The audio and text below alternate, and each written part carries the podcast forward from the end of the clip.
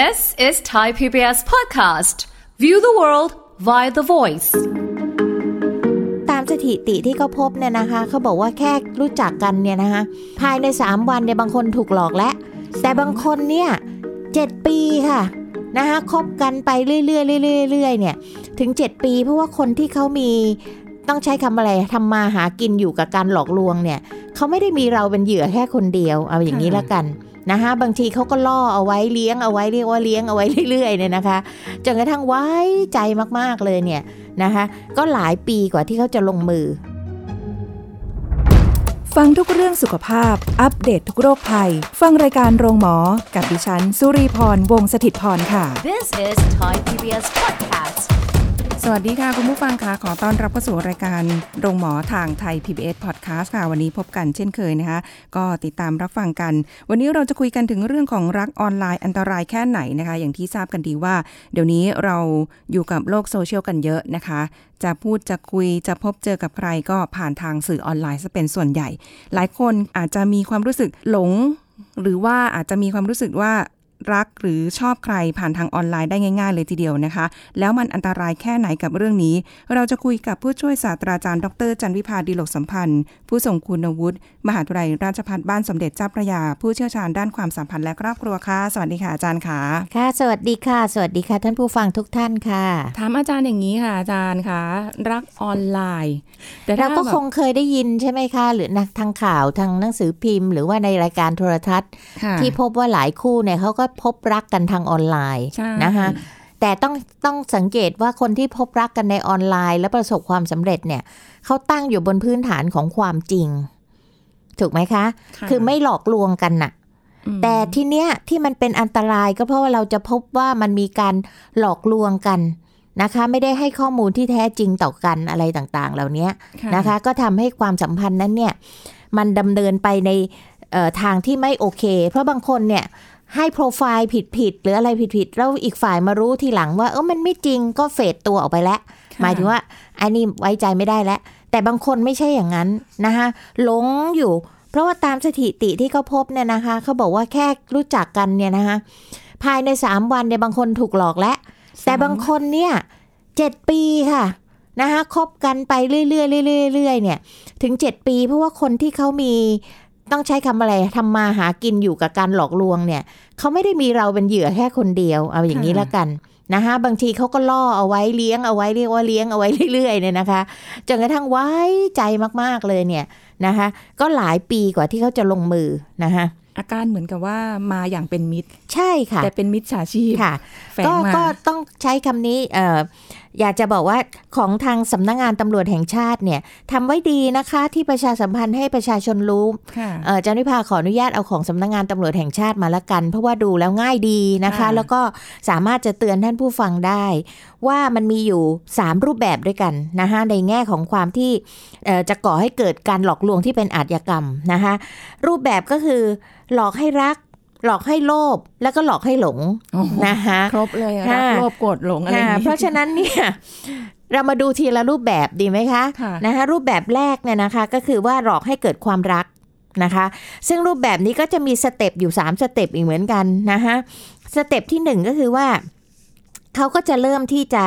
เอ่อเสาะหาเหยื่อนะคะซึ่งจะดูว่าเหยื่อคนไหนเนี่ยมีลักษณะที่จะเข้ามาคอนแทคหรือว่าเข้ามาติดต่อแล้วจะจะไปกับเขาได้ง่าย ๆนะคะ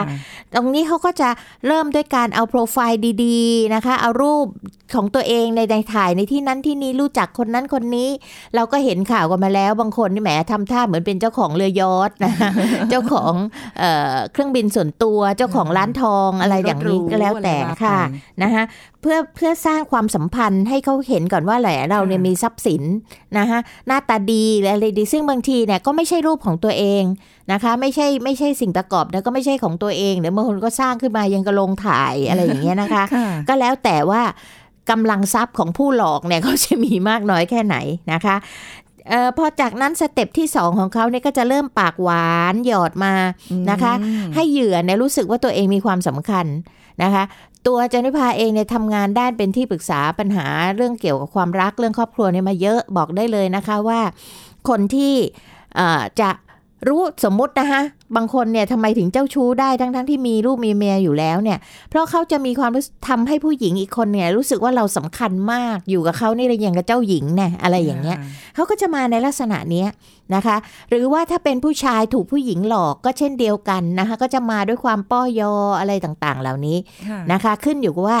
เราเป็นเพศใดก็จะถูกอีกเพศหนึ่งอะหลอก หรือถ้าท่านเป็นเพศที่สามค่ะท่านก็มีสิทธิ์ถูกเพศที่สามที่ ที่ด้วยกันเป็นด้วยกันเนี่ยอืมหลอกได้อีกนะคะเพราะฉะนั้นเขาก็จะมีวิธีปากหวานทำให้ตายใจนะคะพอ step ต่อไปคือ step ที่ 3 ของรูปแบบนี้ก็คือ จะเริ่มร้อยเล่เพทุบาย เอาอย่างนี้ละกันนะคะค่ะนั่นก็คือว่าทำให้เกิดความสัมพันธ์ที่ดีแล้วเกิดความสงสาร เกิดความเห็นใจ ก็อาจจะหรือบางคนก็สร้างความหวังนะคะว่า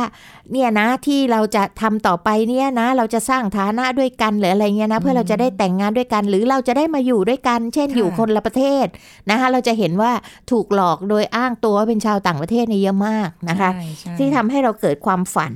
พอเหยื่อหลงเชื่อแล้วนะคะ ก็อาจจะส่งทรัพย์สินเงินทองไปให้อืมนะคะ เพื่ออะไรบางอย่างที่เราค่ะเห็นเห็นกันอยู่ก็คือตั้งแต่อ้อนว่าพ่อแม่ป่วยแม่เจ็บจำเป็นต้องใช้เงินอะไรอย่างเงี้ยนะคะ หรือบางคนก็ใช้วิธีเอาของมาล่อของเขาเรียกเอากุ้งฝอยมาตกปลากระพงโอ้โหก็คือนะคะ บอกจะส่งของมาให้นี่แหละ แต่แม้มันติดขัด ต้องภาษีจ่ายภาษีก่อนต้องนั่นต้องนี่ก่อนอะไรอย่างเงี้ยร้อยเล่พันเล่นะคะ เราเรียกว่าร้อยเล่เพทุบายนะคะคือแค่อันนี้ก็คือหลอกให้รักแค่นะคะแค่ในรูปแบบข้อที่หนึ่งข้อแบบที่หนึ่งเนี่ยค่ะค่ะเท่าที่แบบอยู่กับข่าวติดตามข่าวอย่างเงี้ยค่ะนะคะอาจารย์คะคุณผู้ฟังค่ะ คือต่อให้มีข่าวมาเยอะแค่ไหนค่ะคนก็ยังถูกหลงเชื่อลกหลงเชื่อค่ะแล้วก็เออมันเป็น กลกลวิธีของเขาในการหลอกอะที่มันค่ะจะเป็นแบบเดิมๆใช่ซ้ำๆด้วยค่ะซ้ำไป แต่ใช่คนก็ค่ะยังไป คนเราจะเข้าข้างหลงเชื่อตัวเองไงคะค่ะนะคะ คุณสุริพรจะเห็นว่าเขาจะเลือกเหยื่อนะคะเช่นเอ่อเป็นสาวใหญ่ที่หน้าตาธรรมดา นึกออกไหมคะค่ะที่คิดว่าคนเนี้ยหาแฟนยากละเอางี้ละกัน นะคะคงไม่ค่อยมีใครสนใจ นี่มีใช้ ใช้แอบใช้จิตวิทยาเล็กๆด้วยเหรออ่าใช่ค่ะพวกนี้จะเก่งค่ะอืมโดยเฉพาะในเรื่องของการทำพูดจาให้ผู้คนเชื่อถือเนี่ยค่ะเก่งมากนะคะเพราะฉะนั้นเนี่ยเขาก็จะมีวิธีหลอกล่อสารพัดวิธีที่ทำให้เรารู้สึกว่าเราเป็นคนมีความสำคัญค่ะเราเป็นคนที่โอ้โหยอ๋ออะไรอย่างต่างๆ อย่างเนี้ยคือวิถีชีวิตปกติเนี่ยไม่ค่อยได้มีใครสนใจเราหรอกใช่อุ๊ยแต่อยู่ๆวันหนึ่งมีใช่มีใครสักคนหนึ่งเนี่ยโอ้โหมา ใส่เนี่ยใจถามจันวิพาไทเนี่ยนะคะวมหวาอายุป่านนี้ใกล้จะเจ็ดสิบแล้วเนี่ยนะ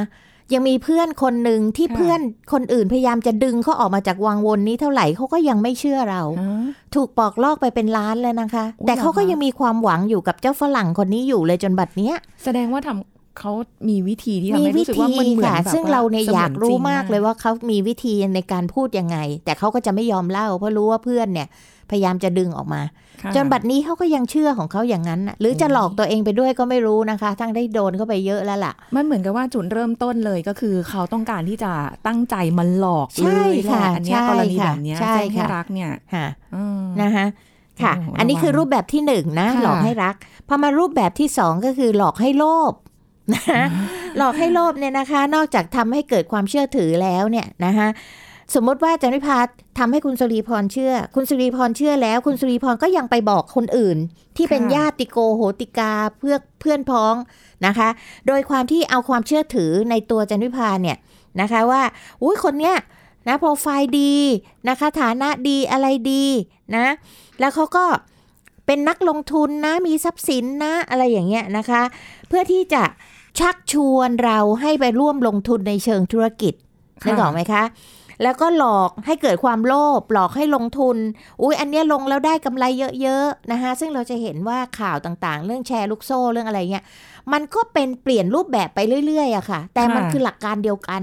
นึกออกไหมฮะ ลงทุนนิดเดียวแล้วได้ผลตอบแทนเยอะอืมๆซึ่งแน่นอนเขาก็ต้องล่อก่อน โดยเอากุ้งฝอยมาตกปลากระพงอย่างที่ว่านี่แหละอ่าได้ผลตอบแทนได้ผลตอบแทนปก่พอเราเชื่อแล้วเราก็ทำไมคะ ลงอีกค่ะหรือเราก็ไปบอกเพื่อนพ้องเราเอ้ยอันเนี้ยดีเชื่อสิเนี่ยอืมได้มาแล้ว ก็หวังดีอยากให้แบบอ่าทุกคนมีรายได้แล้วที่เออแล้วที่แย่ที่สุดก็คืออะไรไหมคะ บางคนรู้นะคะ ว่าไอเนี่ยมันหลอก แต่กะว่าจะโกยก่อน อ๋อนึกออกไหมคะ ขอคืนก่อนก็เกาะกะว่าเดี๋ยวฉันโกยก่อนแล้วฉันก็จะเลิกเองแหละค่ะแต่มันไม่ทันค่ะ พวกนี้มันเร็วกว่าเราไวกว่าตลอดค่ะตลอดเลยค่ะอ่านะคะเพราะฉะนั้นเมื่อเราเชื่อแล้วเราก็เสียทรัพย์สินไปอาจจะด้วยความสงสารอะไรอย่างที่บอกมาจาก มาจากรอบแรกก็คือหลอกให้รักค่ะนะคะมาอ้อนว่าอย่างนั้นอย่างนี้อย่างนี้งั้นให้ หรือหลอกให้หลงนะคะ หลอกให้โลภก็คือลักษณะของการที่บอกจะได้ผลตอบแทนค่ะลงไปนิดเดียวเดี๋ยวได้ของดีๆ กลับมาอะไรอย่างเนี้ยอืมมันน่าเอะใจนะคะตรงที่แบบว่าโอ้โหมันได้เงินเยอะอันนี้ก็เสียกินทรัพย์แล้วใช่ไหมลูกใช่นะคะมาอันที่สามค่ะหลอกให้หลงรูปแบบที่สามเอ๊ะมันนะคะต่างกับรักยังไงเนาะอ่าก็คล้ายๆกันกับอันแรก เพียงแต่หนักกว่า นะคะ คือความรักเนี่ยมันยังเป็นความรักใช่ไหมคะ ให้ค่ะหลอกให้หลงรักเนี่ย แล้วก็ให้ด้วยความสิเนหา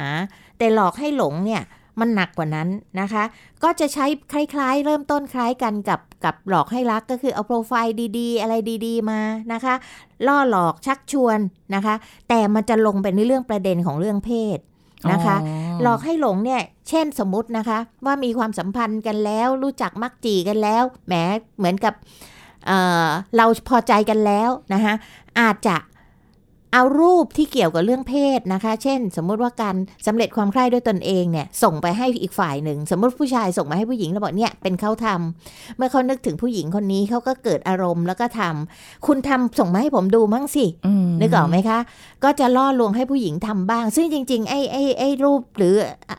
คลิปอะไรที่เขาส่งไป อาจจะไม่ใช่ตัวเขาก็ได้ค่ะมันไม่ได้เห็นหน้าเห็นตา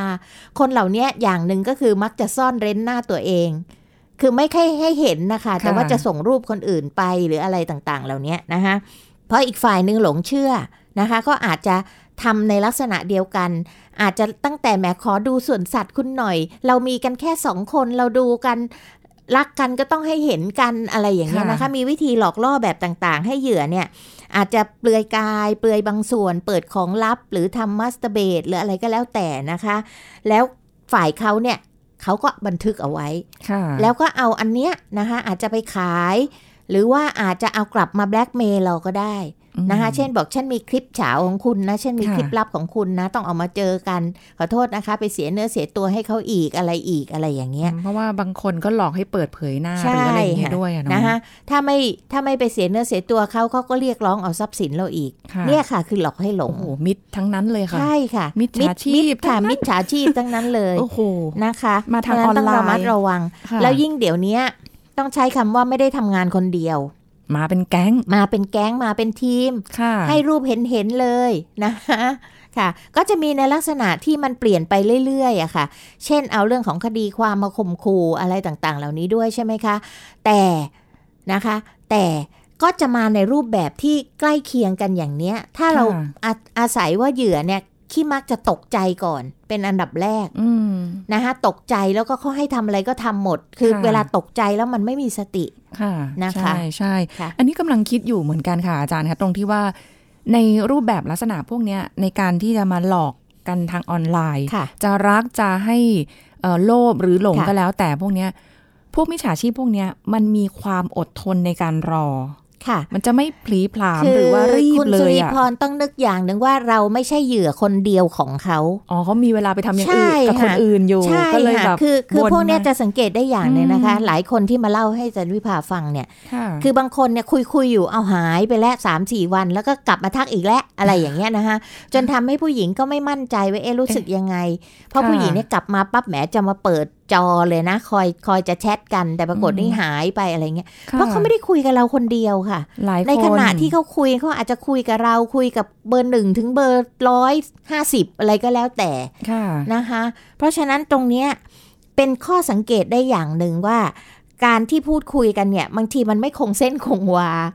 นะคะอืมเพราะอย่างที่บอกว่าบางคนเนี่ยเขาใช้เวลาเป็นปีกว่าจะหลอก แต่ละเคสได้อะค่ะนะคะจนจนหลายเคสที่บอกว่าถูกหลอกไปเนี่ยเพราะมันมันซีกันเหมือนกับซีกันจริง ๆ มันสนิทกันจริง ๆ เลยนะค่ะอะไรอย่างเงี้ยแล้วพวกนี้ก็จะรู้เราค่อนข้างใช่ค่ะเยอะนะเยคะอะค่ะอาจารย์แบบทั้งค่ะอ่าข้อมูลใช่ทั้งอะไรแบบค่ะเรื่องเบื้องหลังหรือจากการที่เราใช่โพสค่ะต์ออนไลเพราะน์กัเขานไปเลือกเหยื่อไงคะตอนแรกเนี่ยเขาก็สุ่มๆไปก่อนว่าเขาค่ะทักไปใครจะทักกลับเอบ้าองมีติดตรงไหนอ่าได้ใครมา ในขณะอไรอางงี้เดียวกันพอเราทักไปปั๊บเนี่ย คนโดยเฉพาะคนที่ชอบเล่น เล่นเน็ตเนี่ยค่ะมันก็จะมีโปรไฟล์ของตัวเองไปโผล่ตรงนั้นตรงนี้ตรงนู้นนึกออกไหมคะค่ะหรือว่าบางทีก็มีการซื้อขายข้อมูลกันด้วยซ้ำไปอืมเพราะฉะนั้นเนี่ยเขาก็สามารถสืบสอบได้ ยิ่งใครชอบโพสต์ตัวเองบ่อยๆ เนี่ยค่ะโพสต์เรื่องนั้นเรื่องนี้โพสต์แนวคิด โพสต์คำคมที่ตัวเองชอบเขาก็พวกนี้ก็ใช้จิตวิทยาเยอะค่ะ เขาก็สามารถจะเดาได้ว่าผู้หญิงคนนี้เออ มีลักษณะขี้สงสาร คนนี้นะใจอ่อน คนนี้อืมโหยหาความรัก คนนี้ชอบยังไงชอบผู้ชายแบบไหนค่ะมันดูได้หมดอะค่ะโอ้โหนะคะเออคือขนาดว่าต่อให้เป็นคนละประเทศกันใช่เป็นชาวค่ะต่างชาติเขาก็ดูโปรไฟล์เขาใช่เข้าใจค่ะโปรไฟล์เราเนาะใช่จากค่ะรูปใช่จากค่ะเอ่อสิ่งที่มันเรามีวิธีโพสต์สืบไปสอบหมดอาจารย์วิพายกตัวอย่างเช่น ตัวอาจารย์วิพาเนี่ยเคยทำงานให้กับบริษัทเอกชนนะคะ ที่จะคัดคน คัดคนเข้าทำงานเนี่ยเราเราตรวจสอบข้อมูลเนี่ยครบว่าเขาแชทกับใคร เขาคุยกับใครย้อนหลังไปสักไม่ถึง10คนนะคะค่ะนะคะขึ้นไป10คนลงมา10คนก็จะบอกได้แล้วว่าเขาเนี่ยมีรสนิยมทางเพศแบบไหนอืมนะคะเป็นมีสไตล์อะไร มีแนวคิดยังไง จากการแชทจากการแชทตักับวใครหนังสืต่ออใครนี่แหละค่ะนะคะเพราะฉะนั้นข้อมูลเหล่านี้มันมันค่ะเป็นการสืบสอบที่ไม่ได้ยากเย็นอะไรเลย โดยเฉพาะคนที่ชอบเปิดเผยตัวตนทางทางโซเชียลอาจารย์คะเราอย่างนี้จะทำยังไงอะคะเพราะว่าคือความที่เราไม่รู้หรอกอีกฝ่ายเนี่ย มันโปรไฟล์ปลอมหรือเปล่าค่ะหรือมาหลอกเราแบบไหน บางคนค่ะอาจจะอย่างเช่นเรื่องของความรักความหลงมันก็เป็นการแชทมันการคุยทางออนไลน์ค่ะไม่เจอตัวเลยด้วยซ้ำค่ะมือก็ไม่ได้จับแขนก็ไม่ได้แตะค่ะอะไรแบบนี้ แต่เราก็สามารถที่จะแบบอยู่กับเขาได้กับตัวอักษรที่เขาส่งมาให้เราเนี่ยค่ะเป็นปีค่ะๆอะไรก็แล้วแต่หรือแม้กระทั่งการแบบความโลภหรืออะไรเงี้ย พวกเนี้ยมันก็หลอกเราแบบง่ายๆอย่างเงี้ยค่ะใช่มันมันค่ะมันใช่เราจะค่ะเพราะฉะนั้นอยากจะอะ ให้ไว้ข้อคิดไว้สักข้อสองข้อคือหนึ่งสติก่อนมาข้ออย่าแรกหลงไหลเยได้ปลื้มไปกับสิ่งที่เขาบอกมาอาจารย์วิพาจะสอนลูกศิษย์เสมอว่าจำไว้นะลูกสัตว์หน้าขนกับคนหน้าคอมไว้ใจไม่ได้อ๋อคนหน้าคอมพิวเตอร์ สัตว์หน้าขนก็คือเขาบอกแล้วว่าเป็นขึ้นชื่อว่าเป็นสัตว์ต่อให้เชื่องแค่ไหนเนี่ย เวลามันก็อาจจะอารมณ์ไม่ดีขึ้นมามันก็แว้งกัดเราได้หมดนะคะ แล้วคนหน้าคอมก็คือ คุณจะหลอกว่า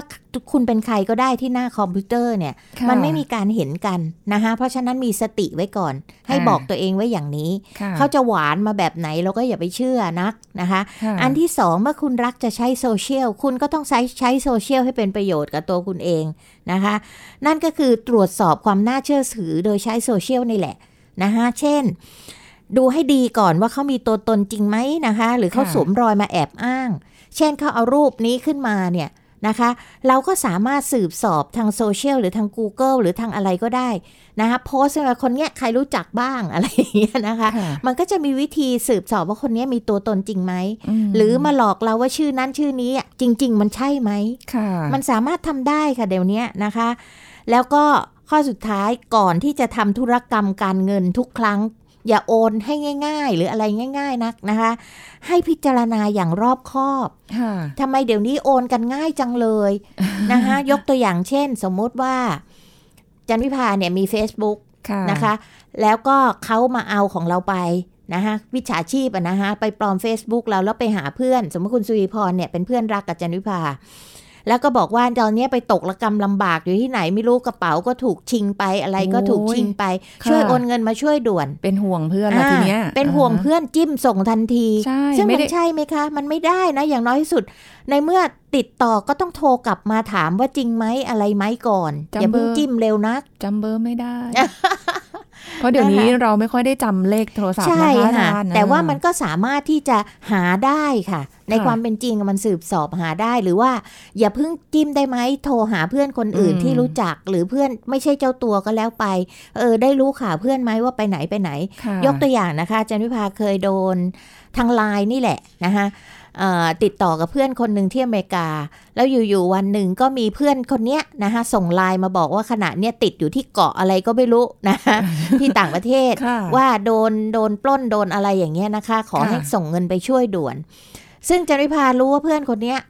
ทำงานอาทิตย์ละเจ็ดวันเป็นลูก เป็นแม่เลี้ยงเดี่ยวลูกสอง ซึ่งไม่ไม่น่ามีมีทางเวลาที่จะไปปิดหลั่นเกาะล้าเที่ยวเกาะอะไรแบบนั้นได้หรอกอ่าอ่าไม่เชื่อหรอกค่ะ ค่ะนะคะแล้วก็ไม่ส่งไปให้ด้วย ไม่ได้กินแล้วก็เงินฉัสำนวนที่เขาส่งมาในค่ะภาษาต่างประเทศก็จริง ซึ่งเขาเป็นคนไทยค่ะใช่ไหมคะอ๋อซึ่งเขาก็ไม่เคยใช้ใช้ภาษาอังกฤษกับเราในการส่งมาอะไรอย่างค่ะเงี้มันยดูค่ะผิดปกติจนกระทั่งมีโอกาสก็โทรไปกลับไปถามเขาค่ะเขาบอกไม่ใช่เห็นไหมเราก็บอกตัวเองว่าเออเราคิดถูกแล้วอืมจะว่าใจร้ายไม่ส่งไปให้อะไรเขากำลังเดือดร้อน แต่เราดูแล้วไม่ใช่แน่ คือดูนะคะจากดูจากเอ่อความเป็นเพื่อนกันว่าโดยปกติวิสัยเนี่ยค่ะใช้ชีวิตแบบไหนใช่ค่ะเออแล้วก็เรื่องของการพูดคุยการแชทเนี่ยมันดูผิดปกติเอ๊ะใช่เพื่อนฉันค่ะไม่เคยพูดใช่สไตล์นี้ค่ะต้อนี่งสัอะงไรเกเงี้ตยก็อีกเคสหนึ่งยกตัวอย่างน้องสะพ้ยเนี่ยนะคะเขาก็ค่ะมีเพื่อนของเขาเนี่ยไลน์มา นะคะว่าเอ่อตอนเนี้ย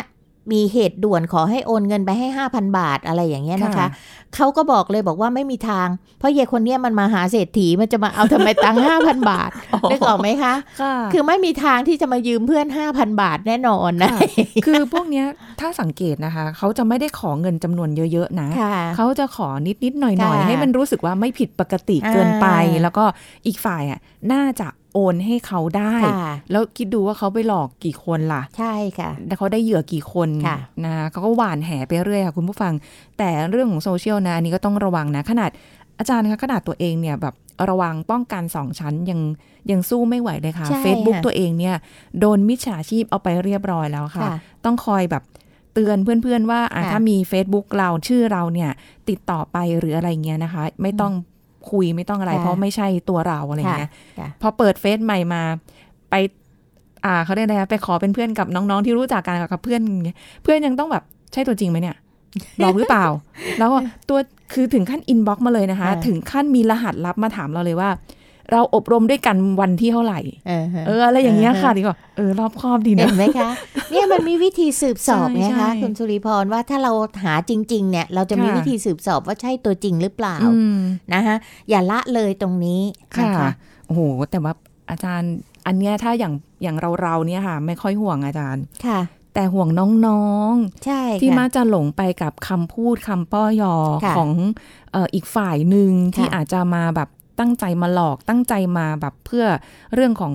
เพศด้วยใช่หรืออะไรอย่างเงี้ยค่ะแล้วใช่น้องค่ะๆที่วุฒิภาวะเขายังใช่ไม่ค่ะถึงอะ อันเนี้ยน่าเป็นห่วงมากค่ะนะคะยิ่งโซเชียลอยู่ในมือเนาะอาจารย์ค่ะแบบง่ายง่ายค่ะแชทนิดเดียวโหค่ะจมดิ่งไปก็กับตอนที่สิ่งเหจันล่านินี้พาแล้วว่าเคยไปเอ่ออบรมตามโรงเรียนหรือตามมหาวิทยาลัยนะคะค่ะก็จะมีน้องๆผู้หญิงเนี่ยย่องมาถามเออตอนนั้นเป็นเด็กมัธยมต้นนะคะค่ะมาถามบอกว่า เอ่อเขาจะเรียกกันแม่เจี๊ยบแม่เจี๊ยบเนี่ยนะคะทุกคนจะเรียกแม่เจี๊ยบกันหมดอะแม่เจี๊ยบค่ะแม่เจี๊ยบค่ะ เนี่ยมีผู้ชายโทรมาหาหนูว่าหนูเขามีภาพลับของหนูอืมแล้วนัดให้หนูไปเจอเขาหนูควรจะไปไหมคะโอ้เราก็ถามไปบอกว่าแล้วหนูนะเคยมีภาพลับกับใครด้วยเหรอคะเขาก็มั่นใจว่าเขาไม่มีอ่านะคะ ภาพลับตรงนี้มันอาจจะแปลว่าอะไรก็ได้ เช่นไปถ่ายใต้กระโปรงหรืออะไรอย่างนี้ใช่ไหมคะค่ะก็เลยบอกเขาว่าทางที่ดีที่สุดนะลูกหนูเล่าให้คุณพ่อคุณแม่ฟัง นะคะอย่าไปพบเขาเป็นอันขาดค่ะเพราะบางทีเขาไม่มีอะไรในมือหรอก แต่พอหนูไปคนเดียวเนี่ยเขาก็จะจัดการเล่นงานหนูได้ เขารู้ว่าเรากลัว ใช่ค่ะอืมนะคะเพราะฉะนั้นคนที่หนูจะพึ่งได้ดีที่สุดคือคุณพ่อคุณแม่ลูกค่ะเพราะเด็กเพิ่งจะอายุ 11 12 ประมาณเนี้ยแหละค่ะ มัธยมต้นหน่อยๆเท่านั้นค่ะเอง อืมอย่าง นี้พวกนี้ก็ชอบค่ะวิธีแบบแต่แม่นี้เด็กไม่กล้าที่จะเล่าให้พ่อแม่ฟังค่ะนะคะแต่กล้าที่จะมาเล่าให้เราฟังก็ยังช่วงโชคดีค่ะนะคะ เราก็แนะนำไปอย่างนั้นโอ้แต่ยังมีอีกหลายคนนะคะ อาจารย์ค่ะที่เด็ก ๆ อาจจะไม่ได้ใช่คุยะกับพ่อแม่แล้วใช่เขาก็ไปค่ะกันเองหรือเพื่อนอะไรอย่างเงี้ยค่ะไปด้วยกันค่ะโอ้ ก็ต้องก็อยากรวังจะเตือนน้องๆ หนูๆ นะคะ ว่าถ้าเกิดกรณีแบบเนี้ยใครเขาโทรมาข่มขู่หรืออะไรเนี่ยคนที่จะพึ่งดีที่สุดคือคุณพ่อคุณแม่ของเรา อย่าชวนกันไปเองค่ะนะคะชวนกันไปเองแทนที่จะมีเหยื่อคนเดียวก็ได้เหยื่อไปสองคนเลยทีเนี้ยอะไรอย่างเงี้ยอืมนะคะเผื่อพวกนั้นมาอยากแบบให้เตือนลูกๆหลานๆด้วยนะคะเผื่อมากันหลายคนอะไรด้วยค่ะนะก็รักออนไลน์คือ รักที่เป็นรักแท้ในออนไลน์ มันก็มีอยู่จริงนะมันก็มีไม่ใช่ค่ะไม่ใช่ไม่มี แต่ต้องเป็นคนที่เปิดเผยตัวตน แล้วก็ให้ข้อมูลจริง ๆ ต่อกันโอ้โหนะคะอาจารย์คะ ขนาดเห็นหน้ากันน่ะคบค่ะหากันน่ะ รู้จักกันน่ะมันยังเชื่อไม่ได้เลโอ้ยจริงแล้วแบบออนไลน์เพราะฉะนั้นมันคต้องใช้เวลาไงคะเพราะฉะนั้นค่ะจริง ๆ แล้วก็ให้ท่องไว้เสมอเลยว่าให้สงสัยทุกคนนะคะ ที่ที่มาติดต่อกับเรา อย่าเพิ่งไปเชื่อถืออะไรทั้อ๋งอนั้นให้สงสัยไว้ก่อน ใช่สงสัยไว้ก่อนเสมอเลยค่ะ ค่ะ ก็บางคนเขาจะใช้วิธีตั้งเกณฑ์ในการสงสัยไว้ก่อนเลย แล้วพอจับผิดได้ว่าโกหกปั๊บเลิกจัดโอ้โหใจว่าเด็โกดหกนะปั๊บเลิกอย่างเงี้ยค่ะค่ะต้องต้องใจแข็งๆหน่อยนะ บางทีค่ะพวกนี้มันมีวิธีการอ่อนมันอ้อน หรืออะไรก็แล้วแต่ใช่อีกปากเยอะหวานมาเอกอนะคะ ตัวหนังสือค่ะ ตัวหนังสือ ตัวหนังสือท่องไว้ค่ะ ตัวหนังสือหวานมากอุ้ยพิมพ์มาพิมพ์เหมือนกันนะคะเพื่อนพิมพ์มาคำเดียวกันเนี่ย เรายังรู้สึกว่าอุ้ยของเพื่อนคือเพื่อนอันนี้อุ้ยหวานจังเลยเออกินข้าวหรือยังเพื่อนถามกินข้าวยังอะไรเงี้ยอันนี้กินข้าวหรือยังเออเนาะมันก็ต่างกันนะคะ ก็ฝากเอาไว้ด้วยสำหรับคุณผู้ฟังนะคะ แล้วก็ยังไงอย่าลืม ก็อาจจะบอกลูกๆหลานๆต่อๆกันไปนะ ข้อมูลพวกนี้ก็ดูกันได้ในอินเทอร์เน็ตอยู่แล้วดูจากข่าวก็ได้นะคะ วันนี้ขอบคุณอาจารย์จันวิภาค่ะ ค่ะ ยินดีค่ะ สวัสดีค่ะเอาละค่ะ คุณผู้ฟังคะขอบคุณที่ติดตามรับฟังรายการโรงหมอกันนะคะ ยังไงติดตามกันได้ทางไทย PBS Podcast กันต่อไปค่ะ วันนี้ลาไปก่อนแล้วนะคะ สวัสดีค่ะ This is Thai PBS Podcast อุบัติเหตุที่ตกมาจากที่สูงอาจทำให้กระดูกสันหลังหักโดยไม่รู้ตัว เพราะมีแค่อาการปวด แต่อันตรายมากขนาดไหน ดรนายแพทย์จตุพลคงถาวรสกุล แพทย์ศูนย์กล้ามเนื้อกระดูกและข้อมาบอกให้รู้ครับ กระดูกหลังเนี่ยถ้าหักแล้วเราไม่ผ่าตัดนะ ประมาณหนึ่งเดือน ทุกรายเลยฮะ อาการปวดมันจะหายแล้วพอเดือนที่สองนี่หายสนิทเดินปกติเลยค่ะเดือนแรกเนี่ยคนไข้จะแบบเจ็บนิดๆเอ่อถ้าลุกถ้านั่งเปลี่ยนท่าถึงเจ็บ แต่ถ้าอยู่เฉยๆไม่เจ็บละค่ะอ่า แปลว่าอะไรกระดูกมันติดไปละ ส่วนใหญ่กระดูกหลังเนี่ยนะถ้าเกิดว่าอยู่ในช่วงประมาณ2อาทิตย์แรกเนี่ยผ่าง่าย ถ้าเกิน2อสามอาทิตย์ไปแล้วเนี่ยอย่าหวังเลยเพราะกระดูกที่มันติดไปแล้วเนี่ยโอ้โหผ่ายากมากอืมนะเพราะกระดูกที่มันหักแล้วมันยุบเนี่ยเส้นเอ็นมันยังปกติอยู่ค่ะพอเรานอนคว่ำปุ๊บเนี่ยนะจากก้มมันจะแอนพอมันแอนปุ๊บเนี่ยเราใส่เหล็กธรรมดา เสียบปุ๊บ แล้วใส่เหล็กดามปุ๊บเนี่ยง่ายเลย คว่ำหน้าเหรอคะใช่คว่ำหน้าผ่อืมอ่า แต่ว่ามันก็มีเอ่อแล้วแต่แล้วแต่สูตร แต่ส่วนใหญ่ก็นอนคว่ำนี่แหละนะฮะทีนี้ เอ่อพอเอ็กซเรย์เสร็จปุ๊บเห็นแล้วเราต้องทำไง ส่วนใหญ่เดี๋ยวนี้นะฮะ เกือบทุกราย MRI หมด MRI เพื่ออะไรเพื่อที่จะดูว่าชิ้นด้านหลังมันแตกไหมอ่าเพราะบางทีเห็นในเอ็กซเรย์เนี่ยมันมันมันมันไม่มันไม่มีความชัดอะไรเลยนะฮะแต่ MRI เนี่ยจะเห็นเลยว่าอ่าหนึ่งเราอาจจะดูว่ามันนอกจากกระดูกที่หักเนี่ย มันมีอย่างอื่นหรือเปล่า อย่างบางรายเนี่ย ล้มก้นกระแทกไม่ได้หนักมากเนี่ย แต่เห็นกระดูกยุบเราก็ต้องสงสัยแล้วเอ้ยเป็นเนื้องอกเนื้องอกหรือเปล่า อ่า คือ เขาอาจจะมีเนื้องอกที่ไม่ใช่มะเร็งนะ เนื้องอกธรรมดาค่ะที่เป็นมาก่อนตั้งนานละอ่าแล้วปรากฏตรงนี้มันเป็นวีคพอยต์พอล้มปุ๊บเอ้ยมันก็เลยยุบค่ะเราจะได้ไปแก้ปัญหาตัวนั้นด้วย หรืออย่างน้อยแนะนำให้คนให้รู้ว่า ตัวนี้เนี่ยมันมีโอกาสที่จะหักง่ายนะค่ะอ่าหรือถ้าเกิดเป็นมะเร็งเคยเจอนะฮะล้มก้นกระแทกนี่แหละ แล้วยุบเลยปรากฏเป็นมะเร็งแล้วก็กระจายมา เขาก็จะได้รู้ว่า เอ้ย เออ มันมาแล้วนะ แล้วมะเร็งกระจายเนี่ยการรักษานี่ก็ยากค่ะนะฮะ ถ้าเกิดมันไม่มีการกดทับเส้นประสาทนี่ก็โชคดีไป แต่ถ้ามันกดปุ๊บนี่คราวนี้ยากเลยคนละเรื่องเลยค่ะนะฮะเพราะฉะนั้นให้เราดูเนี่ยหนึ่งถ้าล้มหลังกระแทกปั๊บเนี่ย เราควรที่จะต้องรีบเอ็กซเรย์ละต่อให้เราจะเจ็บน้อยเจ็บมาก หรือเดินได้เดินไม่ได้เอ็กซเรย์ไว้ก่อนค่ะเอ็กซเรย์ถ้าเห็นว่ายุบปุ๊บ MRI ทันที เรา MRI เลยไม่ได้เหรอ MRI ทันที MRI เลยไม่ได้ เพราะว่ากระดูกมันอาจจะไม่ยุบ ถ้ากระดูกมันปกติเลยก็ MRI วืดเลย เพราะว่า MRI เนี่ย ราคาตอนนี้เนี่ย ถูกที่สุดก็อยู่ที่ประมาณ 8,000 ค่ะ นะฮะเอ็กซเรย์เนี่ย 500 บาทเอ็กซเรย์อ่า เพราะฉะนั้นราคามันมีความหมายค่ะถามว่าระบบประกันชีวิต ถ้าสมมติอยู่ดีๆ เราส่ง MRI เลยไม่ส่งเอ็กซเรย์ถ้า MRI ไปแล้วปรากฏว่ากระดูกมันไม่หัก อันนี้ประกันเขาก็ไม่จ่ายนะอ๋อเพราะว่าเขาถือว่าเกินกว่าเหตุ ค่ะนะเพราะฉะนั้นต้องเอ็กซเรย์ให้มันมี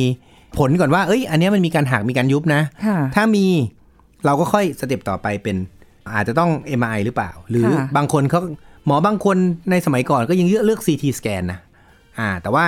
จริงๆ MRI อะดีสุดละ พอ MRI เสร็จปุ๊บเนี่ย เราก็จะเห็นว่าไขสันหลังเส้นประสาทเนี่ยมีการโดนกดทับหรือเปล่า มีการยุบเยอะไหม แล้วก็มีการขาดของเส้นเอ็นด้านหลังหรือเปล่า สิ่งที่เราต้องการคือเส้นเอ็นด้านหลังขาดหรือไม่ อันนี้สำคัญเลยใช่ไหมอ่าคะถ้าเส้นเอ็นด้านหลังขาด เราก็จะต้องผ่าตัดแน่ค่ะๆถ้าไม่ขาดก็ไม่ต้องทำอะไร This is Thai PBS Podcast ติดตามรายการทางเว็บไซต์และแอปพลิเคชันของไทย PBS Podcast Spotify SoundCloud Google Podcast Apple Podcast และ YouTube Channel Thai PBS Podcast Thai PBS podcast. View the world via the voice.